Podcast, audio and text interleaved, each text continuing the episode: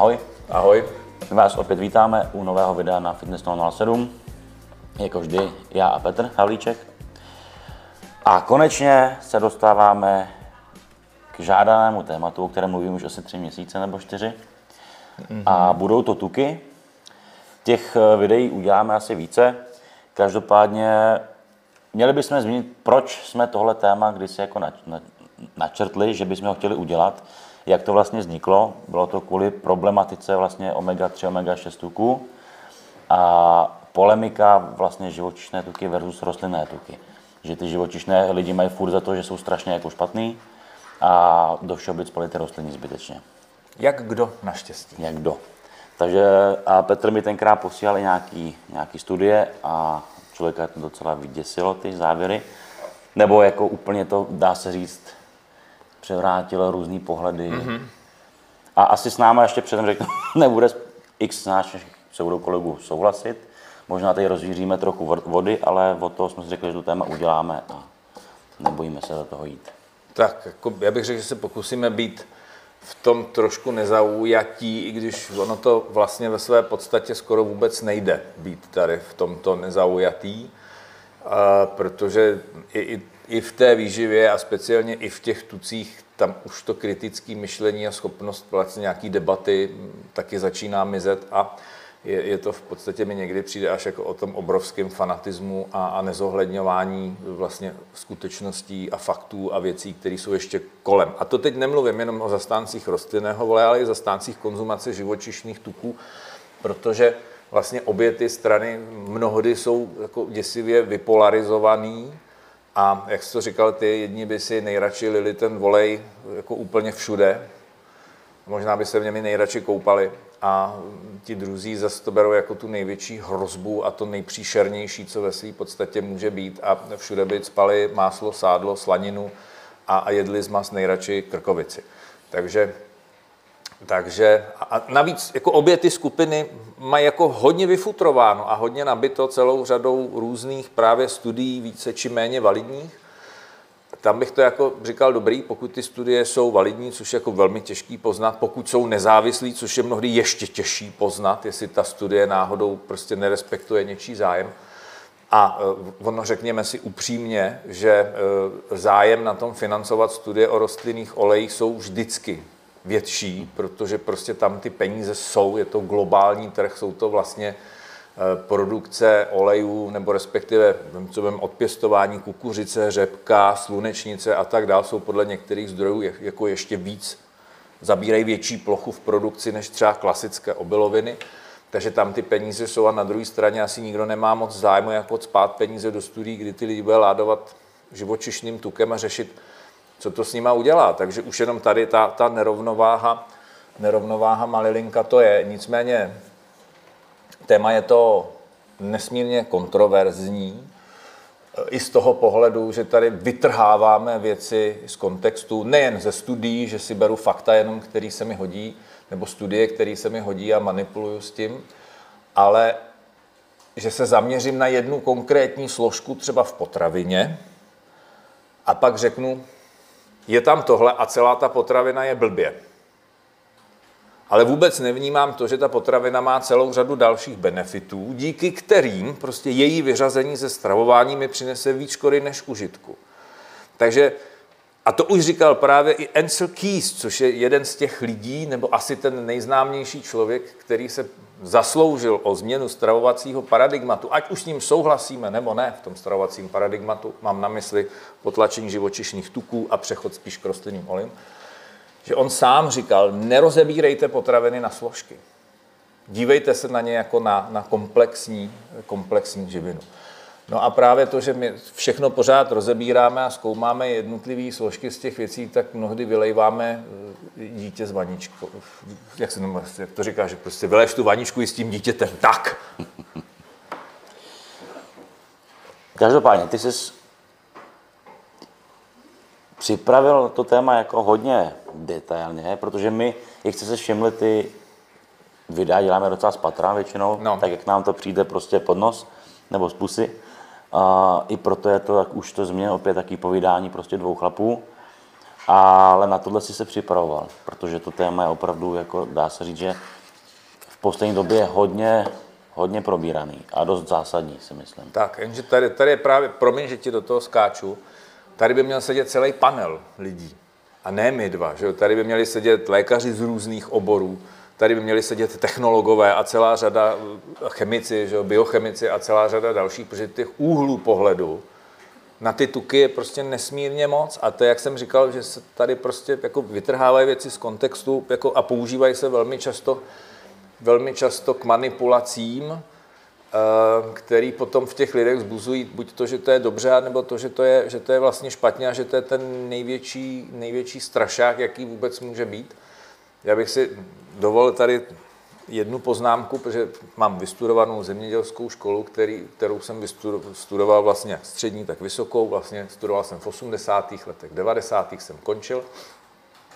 A vlastně já si pamatuju, a do dneška si to pamatuju a používám to velmi často, že na střední škole jsme se učili, že řepka je taková jako zásadní, nebo ne zásadní, že to je taková jako perspektivní plodina, která by se hodila i pro konzum za podmínky, že se povede vyšlechtit řepku bez kyseliny erukové, protože kyselina eruková je jedovatá. A až vlastně v 90. letech se tady objevila právě řepka bez kyseliny erukové z Kanady, eh, proto se říká canola, Canadian oil, ale najednou se tady objevilo náš tradiční český řepkový olej. Já, když je něco tradiční, tak mám pocit, že se to používá po staletí. Mm-hmm. Takže to jako není jako asi úplně tradiční, ale vidíš to, že vlastně v těch lidech tohle to, když to začnu používat a dost často to opaku, tak to, vznik, tak to v nich vznikne. Já si nepamatuju, že bychom měli tolik řepky na polích, když já jsem studoval. A vlastně eh, to, že vlastně já si vemu jenom určitý fakta a vytvořím si kolem nich nějakou hezkou legendu, tak eh, pak to pochopitelně na lidi velmi působí a je to v podstatě o tom, že, jak jsem říkal, ta problematika je tak strašně široká, že vlastně ani mnoho odborníků ve své podstatě vůbec nemá šanci se do toho, do toho dostat. Ty jsi říkal, že já jsem se připravil, já jasně koukal jsem, našel jsem desítky různých studií, větších, menších, validních, méně validních. A jedeš furt dál a dál a zjišťuješ, že té problematice stejně furt nerozumíš, stejně tam je spousta jakoby hluchých míst, až si řekneš, no tak jestli by nebylo lepší se vrátit někam na začátek, než jsme to takhle celý zmastili. Dobře, pojďme se trochu o to odpíchnout. Mně je úplně jasný, nebo nám všem určitě i tady divákům našim, že my tady nevymyslíme nějakou jasnou odpověď. Ale Já bavili myslím, jsme se, jo. no bude to něco mezi těma mhm. světy mm-hmm. dvouma. Když začneme úplně od začátku, pojďme se, třeba je to blbý přirovnání, ale no. už, už leta tady panuje vlastně, můžeme rozdělit dva tábory. Ano. A ještě, já bych to vrátil do těch táborů, že když to máme, nesportující lidé většinou jí hodně živočišných tuků a pak těch skrytých rostlinných těch polotovarech a podobně. A pak byla ta druhá stránka, teď se jako vracíme třeba i 20 let zpátky, mm-hmm. kdy lidi, kteří šli na zdravý životní styl, tak začali hodně využívat naopak hodně rostlinných olejů a potlačovat vlastně ty živočišní. Jirko díl. Možná díl, mm. no. Jo, takže už, a že už tadyhle vlastně to bylo pochycený vlastně špatně. Jo, že ty sportující paradoxně se snažili vyřazovat ty živočišný, jo, takže vyhazovali jsme žloutky a kuřecí maso bez tuků, že hovězí jíst nebudeme vůbec a podobně. Naopak hodně používat prostě olivové oleje a podobné věci. Dělali se margaríny, že jo, takovýhle ty rostlinné oleje, másla a všechny věci. A naopak ty lidi, kteří moc nesportovali, nebo ta běžná populace, což byla většina, jedli často, že furt salámy, takže klasicky nechávali vajíčka celý, jedli krkovice a podobně. Jo? A že už i tady to začalo podle mě paradoxně, že ty, kteří chtěli žít zdravějš, tak vlastně to možná neudělali úplně šikovně. Že? Prosím, jestli mi rozumíš. Ano, a to je to vylejvání toho dítěte s tou, s tou vaničkou. Že?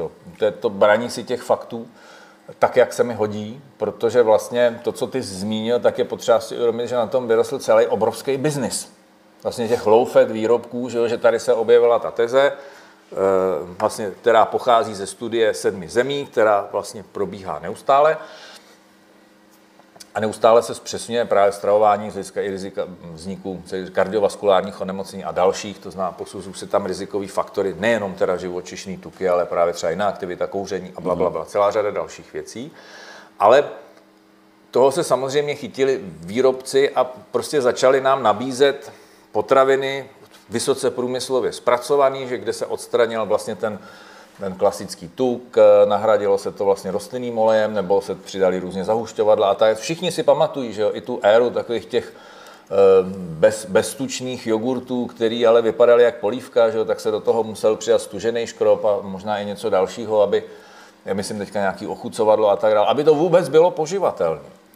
A pak se začalo ukazovat, že vlastně to je naprosto kontraproduktivní, protože nám ty tuky chybí, protože ty tuky jsou esenciální živinou, bez nich to prostě nejde. A e, že jsme se zároveň ale začali díky tomu, že to jídlo bylo kaloricky nevydatné, tak jsme se začali přejídat sacharidama.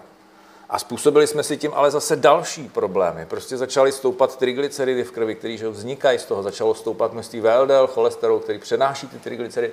To znamená, začaly se tady objevovat další zdravotní komplikace. Tady je potřeba si uvědomit jednu věc, že vlastně, byť tady vznikla jakási studie sedmi zemí, která řekla, tohle nejeste, tohle jeste, a teď se na to tlačí a tak dále, tak ten stav jako se neutěšeně stále zhoršuje. To znamená, stoupá neustále riziko kardiovaskulární, nebo stoupá neustále výskyt kardiovaskulárních onemocnění. Je to nejčastější příčina úmrtí, jestli se nepletu na kardiovaskulární onemocnění. Stoupá množství diabetu druhého typu, stoupá množství obezity. Takže tady to vypadá, že se vlastně vůbec nic nezměnilo, což je samozřejmě voda na mlín těch, co říkají, v tom to není, že jo? je to vlastně, musíme jíst víc ty živočišné tuky, Uh, protože se ukazuje, že tady tohle to jako až tak úplně pravda nebyla.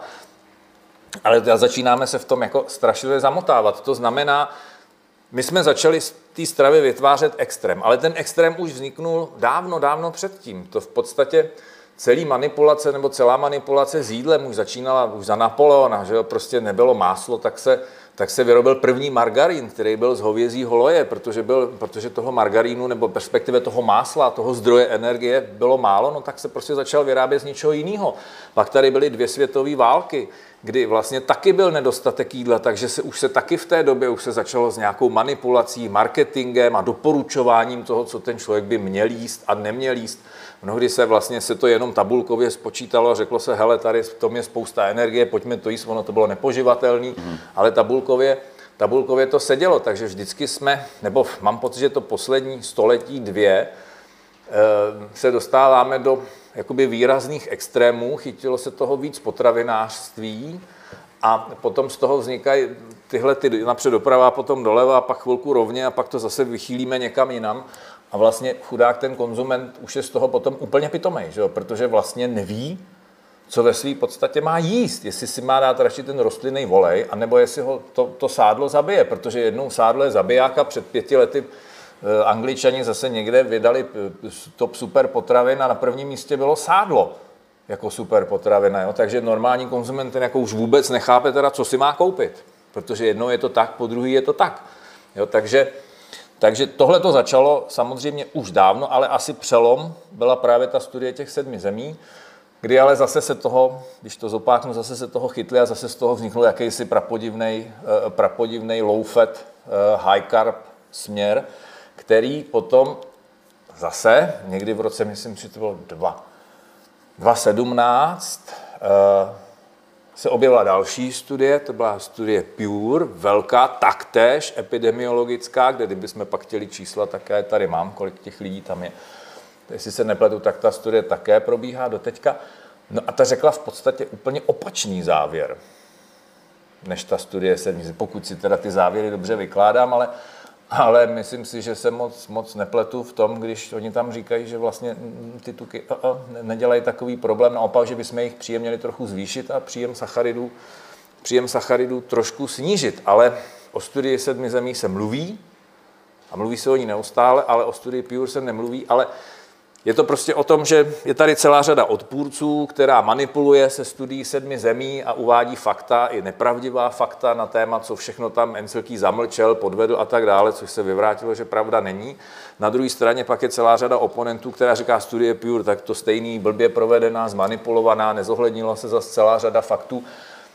Faktem je to, že obě ty věci jsou nesmírně robustní a je tam nesmírně hodně účastníků, ale obě ty studie jsou pozorovací.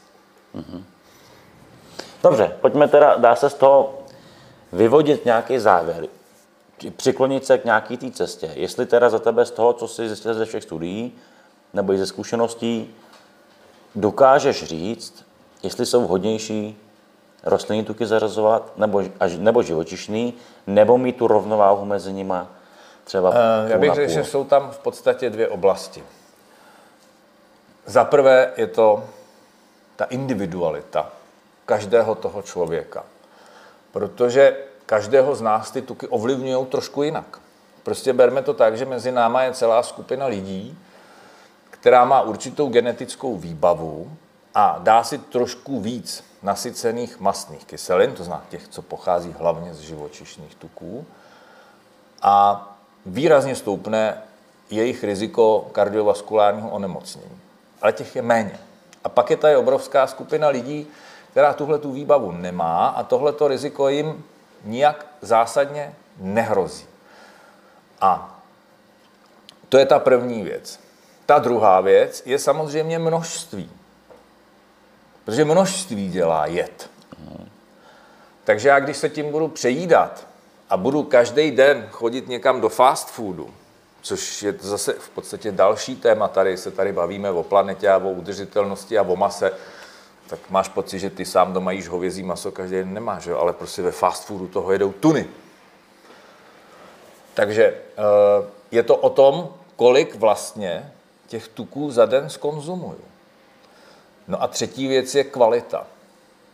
Protože není rostlinný olej jako rostlinný olej a není živočišný tuk jako živočišný tuk. Prostě olivový olej, extra virgin olivový olej je pravděpodobně jako etalon té, té nejvyšší kvality mezi, mezi rostlinnými oleji. Naopak v případě rafinovaných semených olejů, to znamená to, co my tady běžně vnímáme, jako je kukuřičný, řepkový, sojový a další, tam už je celá řada kontroverzí.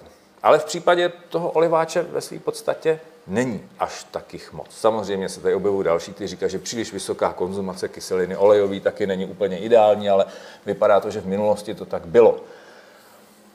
A v případě živočišných tuků taky to není tak jednoduché, jak by se dalo říct. A teď jsme u něčeho, co zase bude velmi citlivý téma, protože a, vlastně i to ovlivnění složení tuku nesouvisí jenom, jestli to je kráva, prase, slepice, nebo co to je za zvíř, nebo ryba. Jo, to jako všichni budou chápat, že asi rybí tuk, živočišný tuk má jiný složení než kravský lůj, nebo tuk mléka kravského, ale obrovskou roli tam hraje systém výživy toho zvířete.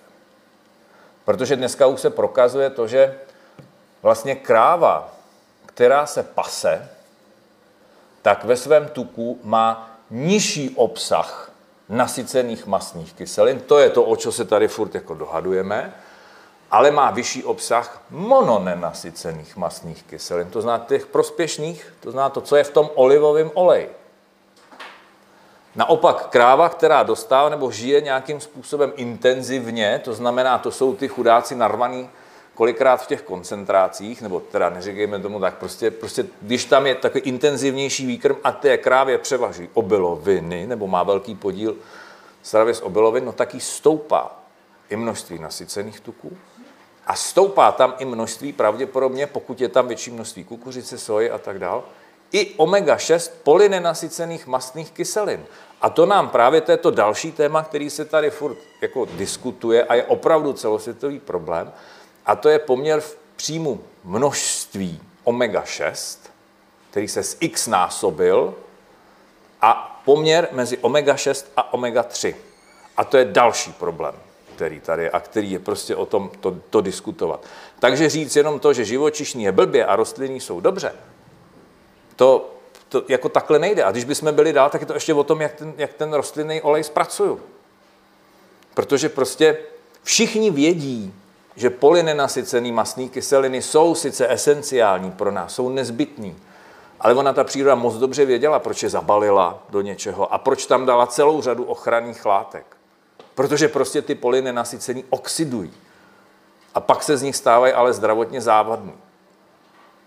Takže já když to vyčistím, vyčeřím, tak Bůh ví, co se s tím vším všechno děje. Jako pojďme tu přírodu jako na, trošičku v tom poslouchat. Ona, ona blbá není, to je právě ta problematika třeba i těch omega-3, která se kolem toho de facto rozvířila. Takže zase i způsob výroby, uchovávání, používání je další věc, která má na to vliv.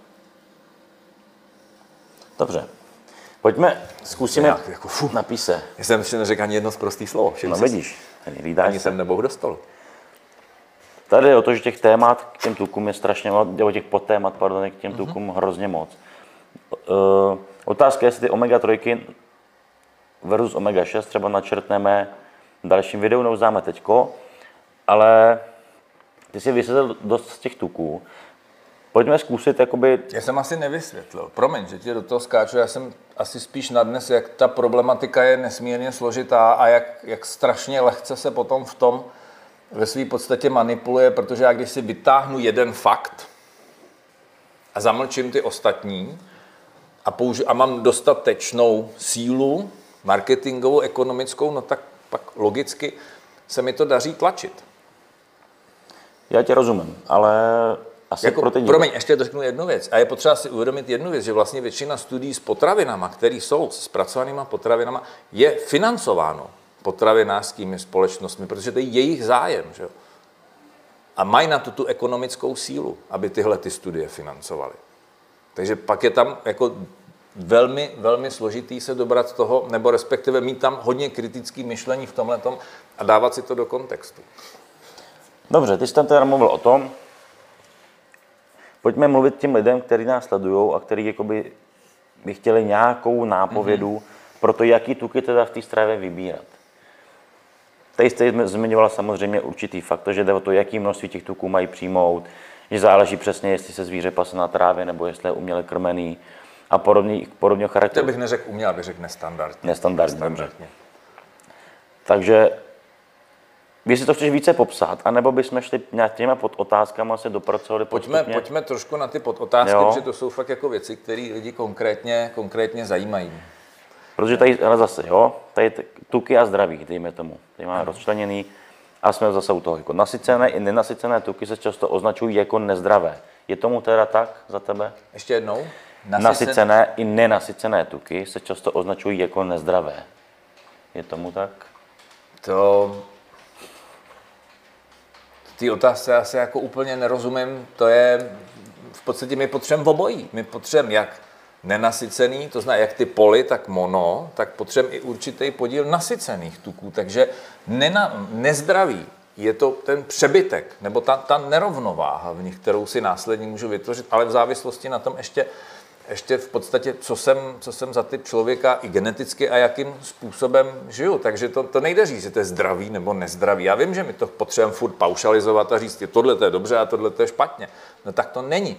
To je prostě o množství těch věcí.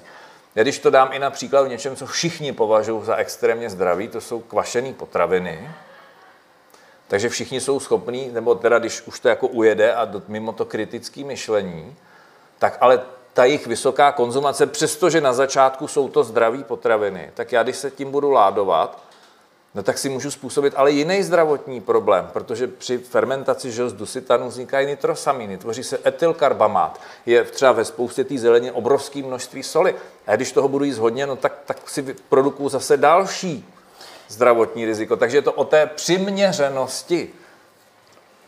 A je to v podstatě o tom, že i naši předci se nějakým způsobem stravovali, ale pojďme tady zmínit to, že vlastně to jídlo vypadalo trošičku jinak, protože ty zvířata žili trošku jinak a byly trošku jinak krmený. To znamená, že my to zase musíme trošku upravovat a nemůžeme říct, že v minulosti to bylo takhle, tak to pojďme aplikovat sem.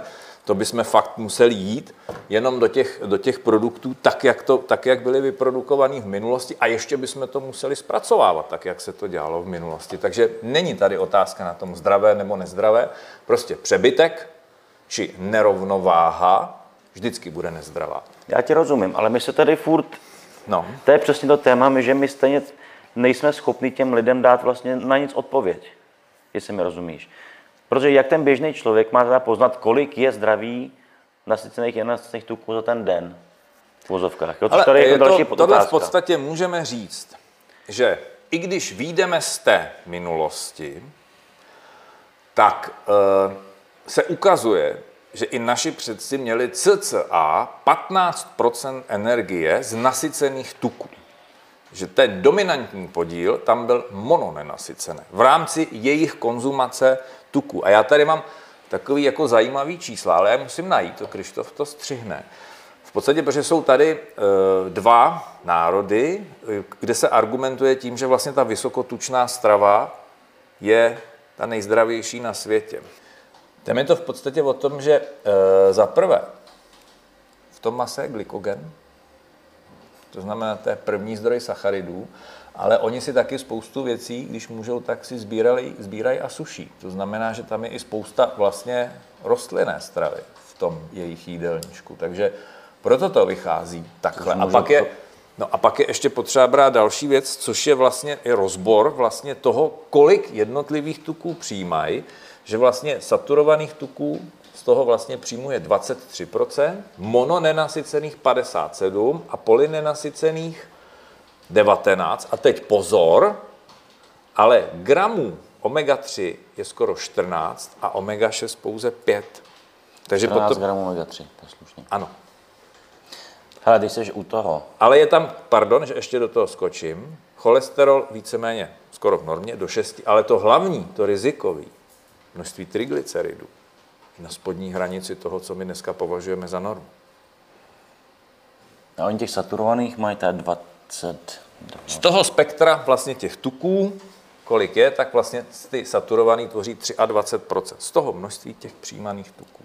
To znamená, je to zase, pořád se motáme kolem toho čísla 15-17%, že energie, celkové mm. energie, by mělo být maximálně ze živočišných tuků. tuků. I když světová kardiologická nebo americká kardiologická společnost, aha, a následně výživová doporučení jsou, tlačej to pořád níž a níž a ve své podstatě to bych řekl, že to je to už ta druhá část toho, že tady už bych tomu jako úplně nevěřil, že to už je i podle mnoha autorů a mnoha studií ten příjem už příliš nízký a příliš velké množství právě rostlinných olejů, hlavně rafino, v západní stravě hlavně rafinovaných rostlinných olejů, mm. které vlastně do toho jídelníčku zařazujeme.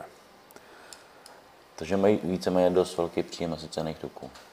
Relativně jo, ale když to dáš do kontextu s tím, jak vypadá třeba ta západní strava, tak ta je kolikrát mnohem horší. Ale to jako určitě, to, to není z, z kvalitních, to jsme zase u toho, z čeho to pochází, že jo? Mm. Určitě se nepřejídáme kvalitním vepřovým masem, kvalitním hovězím masem a e, přírodními, teda, pardon, přírodními, nespracovanými, neslazenými mléčnými produkty. Že? To určitě ne. Že? Ten, to naš, ten náš nadkonzum e, je spíš v rámci tady těchto těch potravin, protože tím základním, tím přirozeným, neznám moc lidí, kteří by se přejídalo základníma potravinama, ze kterých si vaří jídlo, ale naopak přejídají se tím svinstvem. Ale já ještě tě u tohohle teďko zastavím, protože hodně lidí tohle absolutně nebude vědět. No. Možná tam dáme grafiku, jenom takovou zrychlenou, mm-hmm. ale můžeš jenom nějak jednoduše vysvětlit v rychlosti lidem ten rozdíl, co jsou mononenasycené tuky, polynenasycené tuky. Uh, v podstatě to je nějaký řetězec uh, uhlíkový, kdy vlastně nasycený nemají žádnou dvojnou vazbu. Mononenasycený mají ve své struktuře jednu dvojnou vazbu a polynenasycených mají víc. A podle toho, kde, ta, kde to je, jak to říct jednoduše? Já bych přesně jinak. to bych jsem chtěl. Ne, jednoduše, ne jinak. Takže... Řekni to, v jakých potravinách najdou mononenasycený. OK, takže začneme. Nasycený má právě, to jsme u toho strašáka, že nejvíc dáme typického zástupce, kde jsou víceméně skoro jenom samý nasycený. To je kokos. Typicky kokosový tuk je vlastně víceméně jenom nasycené masné kyseliny. A když vezmeme živočišný, když vezmeme z typického zástupce, který má největší podíl mono nenasycených, tak je to olivový olej. A zástupce, kde je nejvíc polynenasycených, tak je to většina rostlinných olejů ze semen. Kukuřice, soja, slunečnice. Tak, přesně tak. Pak jsou rostlinný oleje, že, který mají i třeba vyšší podíl mononenasycených a tedy. Ale to jsem uvedl jenom jako příklad. A to je přesně o tom, že ten, když vezmu, nemůžu říct, že živočišný tuk ve své podstatě je blbě, protože on obsahuje jak nasycený, tak mononenasycený, tak polynenasycený. A teď záleží na tom, kolik tam těch jednotlivých, z těch jednotlivých skupin těch poly, mono a nasycených vlastně je. A aby to nebylo tak jednoduchý, tak v případě třeba i těch nasycených, o jaké typy nasycených masných kyselin se jedná. Že třeba tady se furt haní, že jo, kokosový tuk jako jeden z nejhorších, ale třeba kyselina laurová, která je jeden z hlavních zástupců toho, těch nasycených tuků v kokosu, má celou řadu zdravotních benefitů. To jsem chtěl právě říct, že kokosový tuk byl jako předmět hodně přesně spekulací pro a proti, díky tomu, že je plný nasycených tuků, Ano. ale ve finále kokosový olej třeba za mě září jeden z nejkvalitnějších olejů, který je. A je to přesně o tom složení, jak ty říkáš, protože lidi přesně řekli nasycený a viděli v tom jako v uvozovkách vepře. Víš, jako nebo... Jo, no, no. Ale to je, ale to je v podstatě o tom, když jsi na to narazil, tak to jsme zase u té stability tuků. A to znamená, čím méně dvojných vazeb, to znamená čím vyšší nasycenost, tím ale vyšší stabilita toho tuku. Proto za prvý je ten tuk tvrdý, že? všude. To je takový, to orientační je čím víc nasycených, tím tvrdší, čím víc polynenasycených, tím měkčí. Což je hezký případ kokosového, když máte Tak, kokosový- zhruba plus 23 doma, tak, Tak je jakoby, tvrdý. tak, Tak- tak. No, jakoby už měkne hodně. Měkne, ano. ale jak je to pot, nebo něco se dává do ledničky, tak je to úplně tuhá hmota. Tak, že? tak, tak. Ale to stejně, když třeba vemeš olivový olej a dáš ho do ledničky, on ti začne tuhnout taky, protože má vyšší obsah mononenasycených, když to oleje, které jsou třeba na bázi polynenasycených, hlavně polynenasycených, ty klasicky netuhnou. Takže to je to, jak, jak to ve své podstatě od sebe e, trošku poznat. Vem si máslo, že jo? to dáš při pokojové teplotě a to se ti rozteče, mm-hmm. protože, protože to taky není jako kokosový tuk, jako jenom samý nasycený, jak si všichni myslí. Tam jsou i, i různý e, právě trans, i když jsme u toho, koko, u toho mlíčního tuku, tam jsou různý trans nenasycený masné kyseliny, které jsou tam přirozeně a se ukazuje, že jsou spíš protektivní na náš kardiovaskulární systém, na rozdíl od těch průmyslově vzniknuvších při třeba deodorizaci rostlinných olejů nebo částečném stužování. Ty mají vysoce negativní vliv na naše zdraví a na kardiovaskulární zdraví především. Jo, a to je zase, někdo řekne trans, nenasycený, jsou blbě. Teď jsem to chtěl říct, že vždycky, a to bylo to hodně v těch časopisech dřív, jako víš, bylo masla, fitness a podobně, tak vlastně jak tam bylo trans, tak prostě bylo to nejvíc masakr, umělý všechno, ale protože to mají i kvalitní suroviny, jako je prostě máslo, to už jako Ano. lidi. Takže vždycky je ve všem vlastně je to pro a proti. Že? jo? Nebo, Dokonce jedna z nich se používá jako potravinový doplněk. A to je celá. takže takže uh, není, to prostě, není to prostě černobílý tady, tohle jak se nám snaží namluvit, ale to jsme se mm, zase někam udělali, dali jsme ty příklady tady těchto těch tuků, ale já jsem to zase trošku rozkopal tím, že záleží na tom, jaký zastoupení těch jednotlivých mastných Ano. kyselin vlastně i v tom tuku je, takže já zase nemůžu říct paušálně, že všechny ty nasycený jsou blbě. Jo, ale zase jsme prostě u toho, že ve chvíli, kdy mám geneticky vyšší riziko eh, vlastně kardiovaskulárních onemocnění, tam, jestli se nepletu, tak je to eh, mm, gen pro tvorbu a- ApoE4. Tam eh, je to v podstatě o tom, že tihleti lidi, pokud mají tuhletu variantu, tak by si měli dávat opravdu pozor na, na to, co konzumují. Ono s tím cholesterolem je to zase ještě složitější, než tak, jak se to, než tak, jak se to říká. Takže dneska naštěstí už je po mnohem pokrokovější testování cholesterolu, než je stanovení celkové hladiny cholesterolu a HDL, LDL, ale že už se dají testovat právě i ty apolipoproteiny, mm. Které vyjadřují tu rizikovost nebo i to míru úspěšnosti třeba léčby vlastně vyšších hladin cholesterolu. Takže ale to už je zase jako úplně, úplně jiná parketa eh, tady tohoto. Pojďme se držet toho, toho v podstatě toho základu, což jsou ty, ty naše, tuky, naše tuky v tom jídle. Takže kdybych měl udělat nějaké doporučení, jestli rostlinný nebo živočišný, tak bych eh, určitě šel tou zlatou střední cestou, nějakou tou přiměřeností, což třeba i právě i mnoho zastánců dneska paleostravy už to ve své podstatě ví tohleto, že to není jenom o tom i vysokotučný stravě, ale že tam určitý množství sacharidů prostě v tom jídle by být mělo, nebo respektive aspoň to trošku cyklovat, že mám fáze, kdy těch, ty sacharidů mám víc a pak třeba, když mm. jich mám méně, ale že bez nich to ve své podstatě jako úplně natrvalo, natrvalo asi nejde. A i tam je to v podstatě o tom, ano, oni odmítají že jo, oleje ze semen ve své podstatě ve stravování, ale zase i ti, kteří vědí a znají, tak říkají, hele, ale zase to nemůžeme prostě přehnat s tím kvantem slaniny, tučného masa a dalších, protože prostě u mnoha lidí se to, to riziko toho, těch kardiovaskulárních nemocí prostě zvýší. A já jsem to ve své praxi zažil už taky několikrát, že prostě netestujeme geneticky, že je to o tom prostě to zkusit a ve chvíli, kdy se ty parametry zhorší, no tak v ten moment stop a potřebuju to snížit a naopak jít cestou. A teď to řeknu jednoduše, zvýšeného příjmu rostlinných olejů neutrálních. A to z mého pohledu jsou rostlinné oleje obsahující dominantně mono nenasycené masné kyseliny, právě hlavně kyselinu olejovou, která se ukazuje, to bylo to zásadní, co vlastně i v těch živočišných tucích v minulosti prostě dominovalo. A na, na kyselinu olejovou asi nikdo toho moc jako negativního nenajde, že by nám to dělalo no, nějaké zásadní problém. Naopak pořád se právě i konzumace olivového oleje, když odmyslíme polyfenoly a další, tak právě i zvýšený příjem omega-9, eh, to znamená té kyseliny olejové, tam se popisuje protektivní vliv na kardiovaskulární systém a mimochodem to byl i jeden z bodů vlastně profesora Ensla Kýse, ta středomořská strava, to, je, to jsou tyhle ty typy olejů. Ne to, co my konzumujeme dneska. Protože tím se dostáváme k tomu dalšímu problému, což je právě nerovnováha v příjmu omega-3 a omega-6. A zase jsme u toho, že jak trojky, tak šestky jsou pro nás nepostradatelné. Prostě neumíme si je vyrobit, na rozdíl od ostatních, eh, ostatních, který si vyrobíme. Mě nasycený, že jo? když máme dostatek sacharidů, tak si ty nasycený vyrobíme z nich. Ale ty poly nenasycený ne.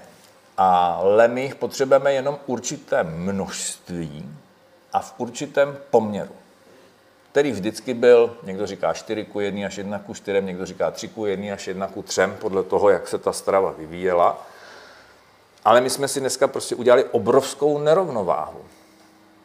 My jsme prostě tím, že jsme nejen se začali spát sami rostlinnýma olejema ze semen, takže jsme si ve formě různých právě zpracovaných produktů, margarínu a dalších, tak jsme si strašně ten poměr zvýšili. Dneska se udává, že to je 1 ku 10, 15, 30, v Americe dokonce někde 1 ku 50.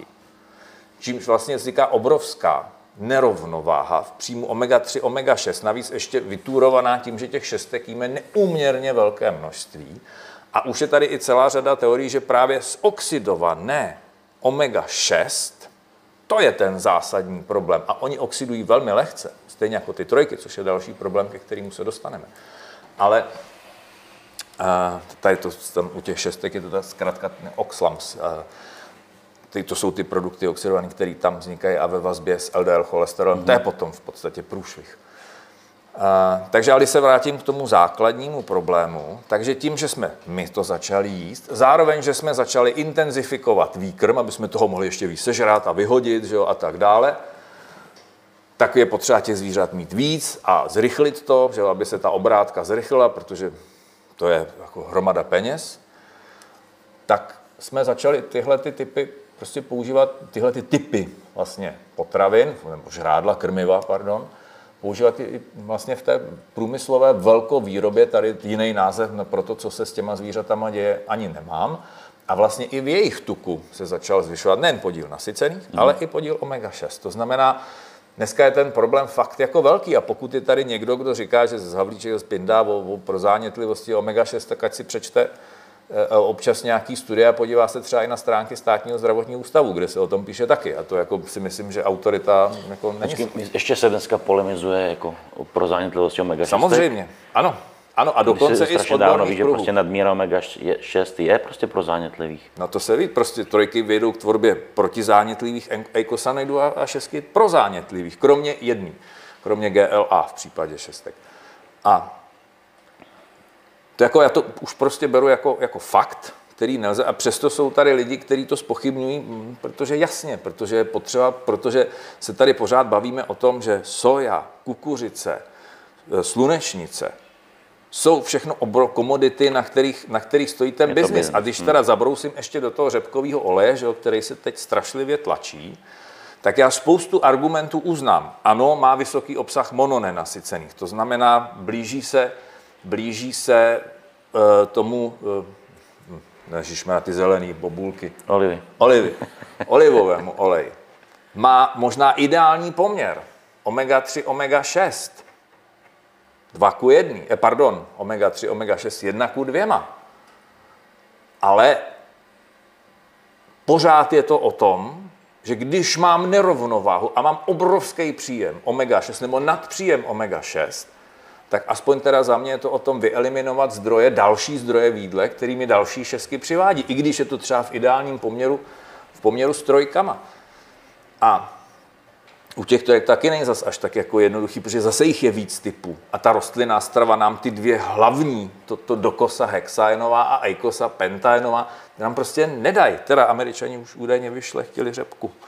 Geneticky zmodifikovali, že už to, že to má stejné složení jako rybí tuk. Takže jestli ještě někdo si troufne říct, že to problém není, tak proč teda ty soudruzy ve Spojených státech vyrábějí tohleto dokonce? Už je soja, která obsahuje jednu z omega-3 která se používá při výkrmu. Takže ten problém tady jako fakt je, jenom my to pořád nechceme prostě mm-hmm. slyšet. Takže ano, je to prostě o tom, že někdo říká, tak zvyšte příjem rybího tuku, ale pro, podle mnoha odborníků to není o tom. Jenom tady prostě zachovat ty šestky a zvýšit příjem trojek. Je to o tom to snížit, prostě snížit šestky a dobalancovat to trojkama. Samozřejmě, já jsem koukal, že jedna z otázek tam je, že kde se to dá testovat. Ve své podstatě dneska už některá pracoviště jsou, něco je v zahraničí, něco dokonce snad už se začíná řešit i v Česku. Eh, Tam je otázka vlastně, jaká metodika se používá. Nejsem chemik, vím, že to je nějaká plynová chromatografie, nějaký takový způsob mi to kdo si vysvětloval a strašně záleží na tom, jak to děláš a dostáváš se k odlišným výsledkům. Ale to zásadní, co tě ve své podstatě zajímá, je vlastně zastoupení asi v buněčné membráně. Protože ty poly nenasycený tvoří buněčný membrán, buněčnou membránu a vlastně způsobí tu fluiditu, tu, tu tekutost té buněčné membrány, naopak ty nasycený dělají tu tvrdost potom. Takže já tam potřebuji mít eh, vlastně polynenasycené masné kyseliny, ale nesmím tam mít zase převahu těch šestek, který jsou zase náchylný k oxidaci, nebo nedej bože si tam už zabudovávat do té membrány zoxidovaný eh, mastný kyseliny. Že? Takže wow, no jsme jako prostě jsme zase zabrousili jako do, do celé řady dalších témat, tak pojďme z toho ven nějak. Já jenom, když si do toho, já myslím zmiňovat teď, ale když se prostě z- zmínil o té oxidaci omega-6 a tím, že se eh, a vůbec i tom příjmu celkovým omega-6 tuků, tak eh, jak se říkal, hodně lidí to chce nahrazovat tím, že bude přijímat daleko větší množství omega-3, jenomže už se taky nemluví o tom, že omega-3 taky oxidují prostě. Ano, ano. Takže ono to úplně není cesta, protože mm-hmm. samozřejmě, jak jsme se i bavili, prostě lidský tělo pořád má tropické teploty, že jo. A ono ryb, jako olej omega-3 v, ryb, v rybách je, má svůj význam, protože jsou taky chladné vody, že. Ale lidský tělo se chová trošičku jinak. No hlavně ten kyslík tam je furt, že. A já už jsem našel i studii z roku 2013, což je, jestli se nepletu, jestli dobře počítám, 9 let zpátky, kde se řešilo, jak ten rybí tuk vyrobit, ty omega-3, tak aby to nezvoxidovalo. Už při té výrobě. To znamená, že tady už na začátku, protože v té rybě to chráněný, že jo? Tady má kůži, na ní šupiny, že jo? Ale hlavně má tam i ty antioxidanty, má tam ten astaxantin, že? jo? který vlastně chrání ten tuk před tou oxidací. A to je právě, když teď to zase zglobalizuju, to je to, co mnoho autorů vyčítá rafinovaným olejům, je, že je zbaví všech těchto těch ochranných látek, těch zajímavých fitonutrientů, kterýma vlastně je zajímavý to semínko. Ale nikoliv už potom ten volej, že jo, který je víceméně čistý, bez chuti, barvy, zápachu, ale hlavně dělejte si na to jídlo, že jo. To je to, to nejlepší, co můžete dělat. Hlavně ne to sádlo, že jo. To znamená, tady to není o tom, jako přestaňte smažit, začněte používat jiné technologie. Ne, ne, ne, dejte si tady tenhle ten, smažte dál. Ono to je v pohodě, smažte dál. Ale jenom na něčem jiném. Že? Místo toho, aby se změnila celá ta politika mm-hmm. toho vnímání. To znamená, ano, u toho, i u toho rybího tuku, ta problematika prostě tam je. To znamená, na jedné straně já to potřebuji vyrobit, tak aby mi to nesoxidovalo při výrobě. Já nevím, možná už dneska ty technologie jsou opravdu vyladěné natolik, že jsou schopný ochránit ten rybí olej před oxidací. Berme to, že to tak prostě je. Ale potom to další je to moje, že jo? co já s tím vyrábím doma, jak to uchovávám a, a tak dále. Takže v momentě, kdy protože funguje i fotooxidace, že jo? takže když si koupím ten rybí olej v průhledné flašce, tak bych to měl dát minimálně někam do temna a, a možná i do chladu. Já nevím, jak ty, ale já mám rybí olej, mám v lednici. Já taky. Vždycky. A ve tmavý lahvi. Taky. Tak. e, to znamená, to je, to je první věc. A druhá věc, já si potřebuji uvědomit to, že jak to naliju na tu lžičku a šoupnu to do toho trávicího traktu, tak tam ale ten kyslík je taky. A je tam nepříznivé, je tam kyselý prostředí že, a tak dále. Takže to rozhodně není tím, že by to tam bylo chráněné. Já to potřebuji ochránit, takže tu největší blbost asi, kterou můžu udělat, si to dám ráno na lačno. Že za prvé budu krkat rybinu asi celý den potom ale za druhý tam není nic, co by to chránilo. Proto spousta výrobců dneska míchá rybí olej s olivovým olejem, právě třeba se speciálními odrůdami olivového oleje, určitý fázi sklizený, kdy těch, těch, jaksi těch eh, polyfenolů je tam největší množství, aby se ochránil ten, ten, ty omega-3 jak v té flašce, tak ale i v tom trávicím traktu. A z toho vychází v podstatě jednoduché řešení, že tak ten rybí olej, teda když si ho nechcete koupit namíchaný, chcete si koupit třeba levnější, tak ho konzumujte s tím kvalitním olivovým olejem. Konzumujte ho s ovocem a ze zeleninou, kde je obrovské množství polyfenolů. Dejte si k tomu kousek čokolády, kde jsou další polyfenoly. Ochraňte ho tím, že ho prostě budete jíst společně s kvalitním jídlem. Tečka. Já tam jako zas až tak až tak zásadní problém nevidím. No a prostě když to jednou otevřu, tak na to nebudu zapomínat a zkonzumuju to rychle. Mm-hmm. A ve chvíli, kdy zjistím po roce, že tam mám flašku rybího voleje, tak jako asi do toho otevřenou, tak do toho bych asi jako úplně nešel. Takže ano, tady je prostě problém. To jsme se bavili, nebo nevím, jestli jsme se o tom bavili, že jedna z těch průšvihů těch polynenasycených masných kyselin je právě ta jejich oxidace a vytváření celé řady různých produktů, který nemusí být úplně jako příjemný. A ještě záleží na tom asi, kde to oxiduje a tak. To je zase další. By jsem říkal, že jsme potřebovali biochemika. Tady no, ještě mít dobrýho na to. Takže, eh, ale v tom základu, co pro to já můžu udělat, tak za mě je to prostě o tom kupovat si ty oleje, když už teda si ty oleje kupuju, no tak ty panenský. Ty, ty který právě obsahují ještě pořád ty ochranné látky, pro který to semínko je vlastně zajímavý, kdy ta, i ta příroda si to logicky si tak chrání, protože to má tu šlupku, že?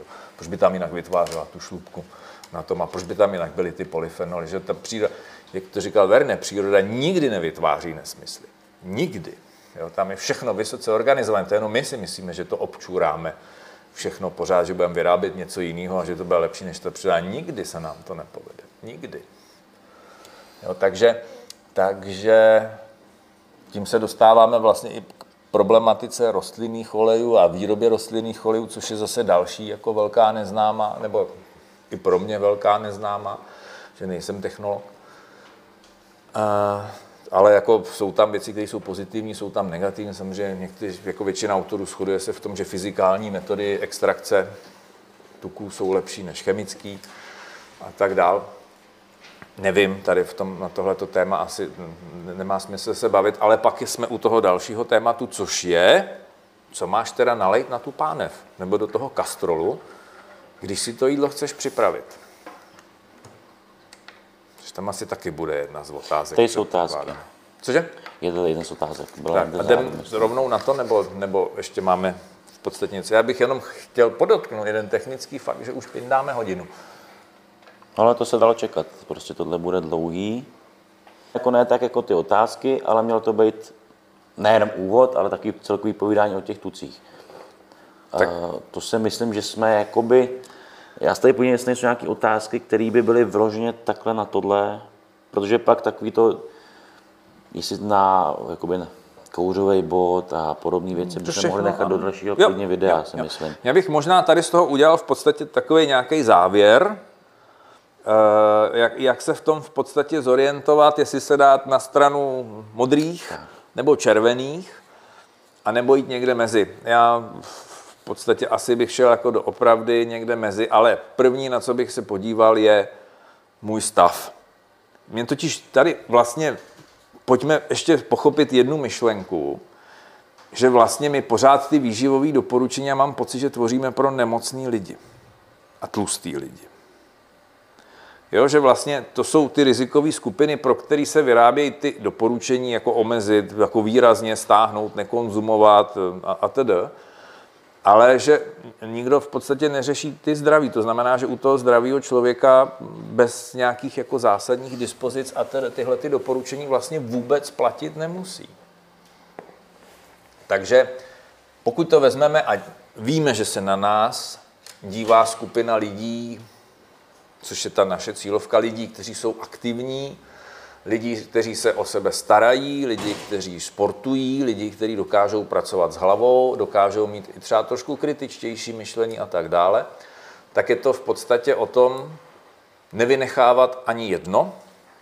Na jedné straně mít určitý příjem živočišných tuků, za mě teda spíš jakoby z těch eh, zvířat, který žili trošku, to znamená, to řeknu jinak, ať nepoužíváme slovo biofarmařina a tedy, to znamená ze zvířat, které byly chovány extenzivně, to znamená, ta kráva se prostě pásla. Eh, A ta slepice, když mám možnost si sehnat někde domácí vajíčka, ale pozor, od někoho, kdo ty slepice pustí na zahradu, a ne, že je má na dvakrát dva metry a sype jim tam tu krmnou směs, kterou koupil stejnou, jako mají v té drůbežárně, no tak možná jenom ty slepičky mají o trošku lepší život. Eh, To znamená, nebát se těchto těch živočišných tuků, protože všechny tyhle ty potraviny mají ještě celou řadu dalších živin, které pozitivně třeba ovlivňují naše zdraví. Prostě pojďme se na to dívat zase komplexně. Na druhé straně tam mít i určité množství poli nenasycených, ať, ale tam v tom případě, abych šáhl po tučných rybách, rybím olej kvalitním, dobře zpracovaným a o tom, co jsou přirozené zdroje omega-6. Chráněné, nezničené. To jsou ořechy a semínka, že jo? Kde to je v té nativní podobě. Chráněný a, ta, a zase bych se tím jako nepřeládovával. No, no tady je A ten- to je jako tady je z otázek, ale zase já třeba jako lidem nedoporučuju velký množství ořechů, Ne, protože to je prostě plný. ano. Víš, ale ono víš co, to je, ono vem si 20 gramů ořechů, co to je třeba, no 30 no. gramů, to nic není. Není, no. A lidi běžně sní prostě 100, 150 gramů ořechů. Tak to už je jejich problém, že to, to Jo, jako že- přešli, přeš, zase jsme zase u toho obrovského množství těch šestek, to jsme u té přiměřenosti. Tam už zase se zjistit třeba, že když už teda chci jíst jakoby ořechy, tak jako jaký jsou nejlepší, že, že prostě samozřejmě to nejoblíbenější jsou že buráky, no, ale jsou to blbý, šestek, to jako, no. ano. Jako tam za- fakt si dávat přiměřeně, i když si to lidi dávat do kaší, já si taky rád do kaší, ale dám si prostě lžičku a Tak. nesníst prostě na posazení celou tu pixlu, Tak. což dělá strašně lidí. Jo, že vlastně to znáš taky běžně, radši vyhodím žloutky z vajec, doženu ten tuk v tom másle, což je prostě nesmysl, že jo. Tam Ano. prostě obrovská nerovnováha. Ano, takže, takže já bych, to řeknu blbě, tak si tam dejte trošku toho ořechového másla, ale dejte si třeba i trošku normálního másla. A, a nevařte v odtučněném mlíce, ale v normálním. Dívejte se na to fakt, jako odkud ta potravina, potravina pochází. Eh, Jak byla trošku, to znamená, zajímejte se i o to, eh, o to jak, jakým způsobem to bylo vyprodukované, že máslo stojí nevím kolik dneska, a že vemu to nejlevnější, který tam je. Ale v krámu, jestli teď bude stát kolem taky to jeho český, který za něco stojí kolem 60, 70, ale 70 korun si myslím, 70 korun. A když si, ale já bych se k tomu chtěl vrátit, jo? Jako já, ti, já tě rozumím a s, souhlasím s tebou, já třeba kupuju máslo od farmáře a dám za to třeba 120 a více, za stejné množství. Jo, a zase berme to, že i ty lidi, kteří se zajímají o zdravý životní styl, ne každý má na to koupit si takhle kvalitní prostě Hele, produkty. eh, já tomu- Jdou prostě fakt ber to, že jdou do toho hypermarketu a prostě musí zvažovat prostě každou korunu. Víš, takže si prostě radši musí koupit nějaký máslo Já vím, za 70 ale já bych gramů než 120 prostě. Já bych tady řekl jeden zásadní argument. Uh, co se do těch hypermarketů jako velmi často dostává. Tam jako dostávají na prdel hlavně farmáři, po kterých se dupe, aby to vyrobili co možná nejlevněji. Logicky se to dostává. A ten hypáč se chechtá, že jo? protože na to má obrovskou, uh, obrovskou marži. Já bych v podstatě tam, jako pokud chci ušetřit, asi tam bych jako úplně nenakupoval. To jsme, ale to, to dáme jako další jiný video na tohleto téma, jako to je opravdu na zamyšlení, protože ta doba je blbá, jídlo je zdravý a jídlo je drahý, pardon, zdraví úplně asi ne, ale ne každý si vlastně v podstatě uvědomuje, že to je o tom ten jídelníček přizpůsobit, že to není o tom jako nakupovat bezmyšlenkovitě a kraviny a ve velkým a tak dále, ale prostě, že musím začít víc přemýšlet, možná i víc vařit, protože to je jediná cesta, abych na tom jídle dokázal ušetřit, protože to, kde se to následně projeví a čeho se dneska už děsí úplně všichni, je to, jak se vlastně tahle ta situace a konzumace těch nekvalitních levných potravin za pár let projeví na výbuchu další pandemii, v podstatě obezity, cukrovky, kardiovaskulárních onemocnění a tak dále, což chápu, že spoustě lidí, jako že to dneska neřeší, že prostě se chtějí najíst a že ne, neřeší, co bude za deset let. Oni se bojí teďka, že jo? oni chtějí přežít teďka. To znamená, že jedno z těch našich, co by možná jako stálo za to, jak to vlastně udělat, jak někde najít zase ten, ten kompromis, ne, že si budu kupovat tady vajíčka od, od eh, slepiček, že jo, který někdo s láskou pěstoval a vyrobil jedno vejce za dvacku, ale jak najít ten kompromis v tom, abych si tím jako úplně neškodil, ale zároveň, abych eh, nezaplatil jídlo a nezbylo mi na, na elektřinu, plyn, bydlení a, a tak dále. Takže to je další cesta. Ale tím jsme odbočili v podstatě od toho, co já jsem chtěl udělat, ten sumáš na konci. To znamená mít tam ty kvalitní živočišní tuky, na druhé straně mít tam kvalitní zdroje omega-3, omega-6, to znamená těch polynenasycených, bez kterých to nejde. Musíme myslet na to, ale že i ty trojky, i ty šestky už jsou i v těch živočišných zdrojích. Tam prostě určitý podíl polynenasycených je taky. No a že tam ten hlavní by měl být ty mono nenasycené, to znamená v uvozovkách jsme to řekli, ten olivový olej, a to, že by mělo být v podstatě jakoby ten, ten dominantní zdroj tuku. Ale ty mononenasycený jsou i v těch živočišných. To znamená, je to o, o tom vyházet všechny ty průmyslové věci ze svého stravování. Sice vypadají atraktivně, nemusím to řešit, může je nakoupit do zásoby, oni se mi neskazí a, a bla, bla, bla a celá řada dalších věcí, ale rozhodně nám nic pozitivního nepřináší. Takže je to, o tom prostě na jedné straně se nervat tunama špeku, tlustého masa a vajec a podobných věcí, tučných sírů, že tím si ten problém pochopitelně udělám, i když budu třeba zdravý, tak můžu mít následně problém. A na druhé straně prostě nebýt hysterický a neobírat jakýkoliv kousek masa, že to už tady taky se objeví, jakmile to maso je prostě z velkochovu a tak dále, musíš to všechno opucovat, aby si s náhodou nezanesl ty zoxidovaný anebo šesky do, do svého jídla, protože to je i problém v krmivu, že, oxidovaný mm-hmm. polynenasycený masní kyseliny.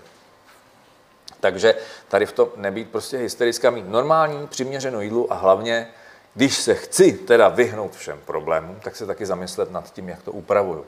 A to jsme zase u toho nesmažit. Nesmažit a když už teda smažit občas nebo restovat, tak používat tuky, které proto jsou určený. Ale to, jak jsi říkal, to bude další video nějaký. To dáme v otázkách. Tak jo, já myslím, že jsi to uzavřel, tohle první video. A ještě jednu věc bych si dovolil na konci. Protože tuky ovlivňují i střevní mikrobiom. A střevní mikrobiom ale zase následně ovlivňuje naše zdraví. I kardiovaskulární zdraví, to zná, tady je celá řada prací, která říká, hele, bachaty nasycený ovlivňují, že jo, a, a, můžou jako pak ty mrchy, že jo, se změnit v těch střevech a produkovat větší množství prozánětlivých látek. Je to pravda, e, může tam být i celá řada dalších věcí, pak je tam ta problematika TMA, TMAO, co zase s tím souvisí bakterie, e, bakterie ve střevech. A zase je to vlastně vyšší hladiny TMAO, jsou spojeny s vyšším rizikem kardiovaskulárních onemocnění, ale ta prima, tam je ten problém v tom střevním mikrobiomu. Takže ještě myslet na to, že tam potřebuji mít nejen řešit ty tuky, ale musím tam mít všechno a hlavně hromady, hromady, hromady vlákniny. Dokonce někteří autoři už dneska jdou tak daleko, že říkají na každých tisíc kilokalorií 50 gramů vlákniny. což jako si nedovedu představit, že tohle je někdo schopen skonzumovat v normálním jídle. Ale držet se aspoň těch 30-40 gramů denně, aby mi tam v podstatě rostla normální zoologická zahrádka, která má primární vliv na moje zdraví. Tady je ten, ten kolikrát zakopaný pes mnohem větší, než to, jestli mám trošku víc nasycených nebo nenasycených tuků ve svém jídle. Jo, to znamená, pojďme zase ne, negeneralizovat úplně. A zase jsme u toho dobrýho, kvalitního, pestrého jídla, bez tady toho, tohle vyhodím, tohle neřeším a budu se fokusovat jenom na něco. Hmm. Takže zase jsme u toho, že když mám i v tom jídle, to řeknu blbě, když mám dobrý, kvalitní, vyvážený jídlo s hromadou toho zeleného, a teď mám na mysli tím, ty trávy, ty ovoce, zeleniny a tak dále, obrovský množství vlákniny a polyfenolů, a nejsem zatížený tou genetikou a žiju aktivně, no, tak si pravděpodobně budu moct dovolit víc, než ten, kdo si to táhne od všech předků, pro jistotu, aby se mu nic nestalo, tak jenom sedí a jeho jediným životním snem je vydělávat hromadu peněz, proto nemůže ani chodit cvičit, ani se věnovat dětem, tak pak se obávám, že pro něj asi řešení výdle jako úplně nenajdeme. Tam jsme vždycky druhý. Že? Ale já, já nevím, jestli to jako zmiňovat nebo ne, ale já jsem v trochu jiný, v tom budu v takovou protipole proti tobě, v tom já souhlasím úplně s tím, co říkáš, se vším. Uh, je to pravda s tou všechno, ale přesně, když bych to vzal třeba já, protože mluvím tak k lidem otevřeně, tak já jsem přesně těch lidí, který fakt jim jako minimum vlákniny. Jo, já vím, že to není dobře. Ale ty si přidáváš. Ale no nepřidávám musí, jako, jako moc ne, jako, že mám přes nějakou čekánku nebo podobně. Ale já jsem prostě třeba člověk a já proto, proto já i ty lidi chápu, já to koukám trochu jako z pohleda i v úvozovkách ne toho, co se má dělat, co je správně, ale z toho, že prostě já taky jsem podobný těm lidem. Taky chci žít a chci si užívat a chci jíst to, co mám rád. A já prostě mě je to úplně, já radši budu trochu žít, až to zní blbě, já si třeba zkrátím trochu život, ale já prostě nebudu do sebe rvát kopy zeleniny a vše možný zeleniny, protože prostě mě to zkazí to jídlo. Jo, že prostě já na to koukám i z pohledu těch lidí, že já prostě nebudu jíst něco, z čeho se mi zvedá žaludek a co nechci jíst, to je mi protivný. Takže víš, já, já, já s tebou naprosto souhlasím, to je jako jedna věc, ale je tam zase to moje, ale uvědomění toho rizika, který dělám, ale prostě jíst to nebudu, protože já si chci užívat to, co jim, aspoň nějakým, a proto bych pak hledal nějaký teda alternativy, prostě jak vyřadit teda, když už nějaký blbosti z toho jídelníčku, jak si namontovat ještě víc to zdraví, se mi rozumíš?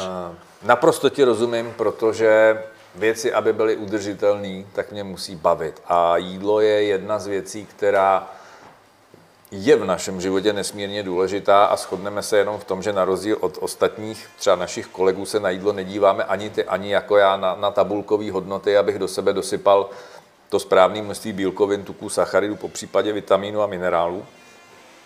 A že si ne, nebudeme nikdy bavit tím, tak jak jsi dneska zašejkroval, obě co dobrý, tak jdem zase pracovat. Jo. Ale tabulkově máme všechno, co potřebujeme. Eh, ale že prostě to jídlo je nástroj komunikace, emocí a tedy. Mm.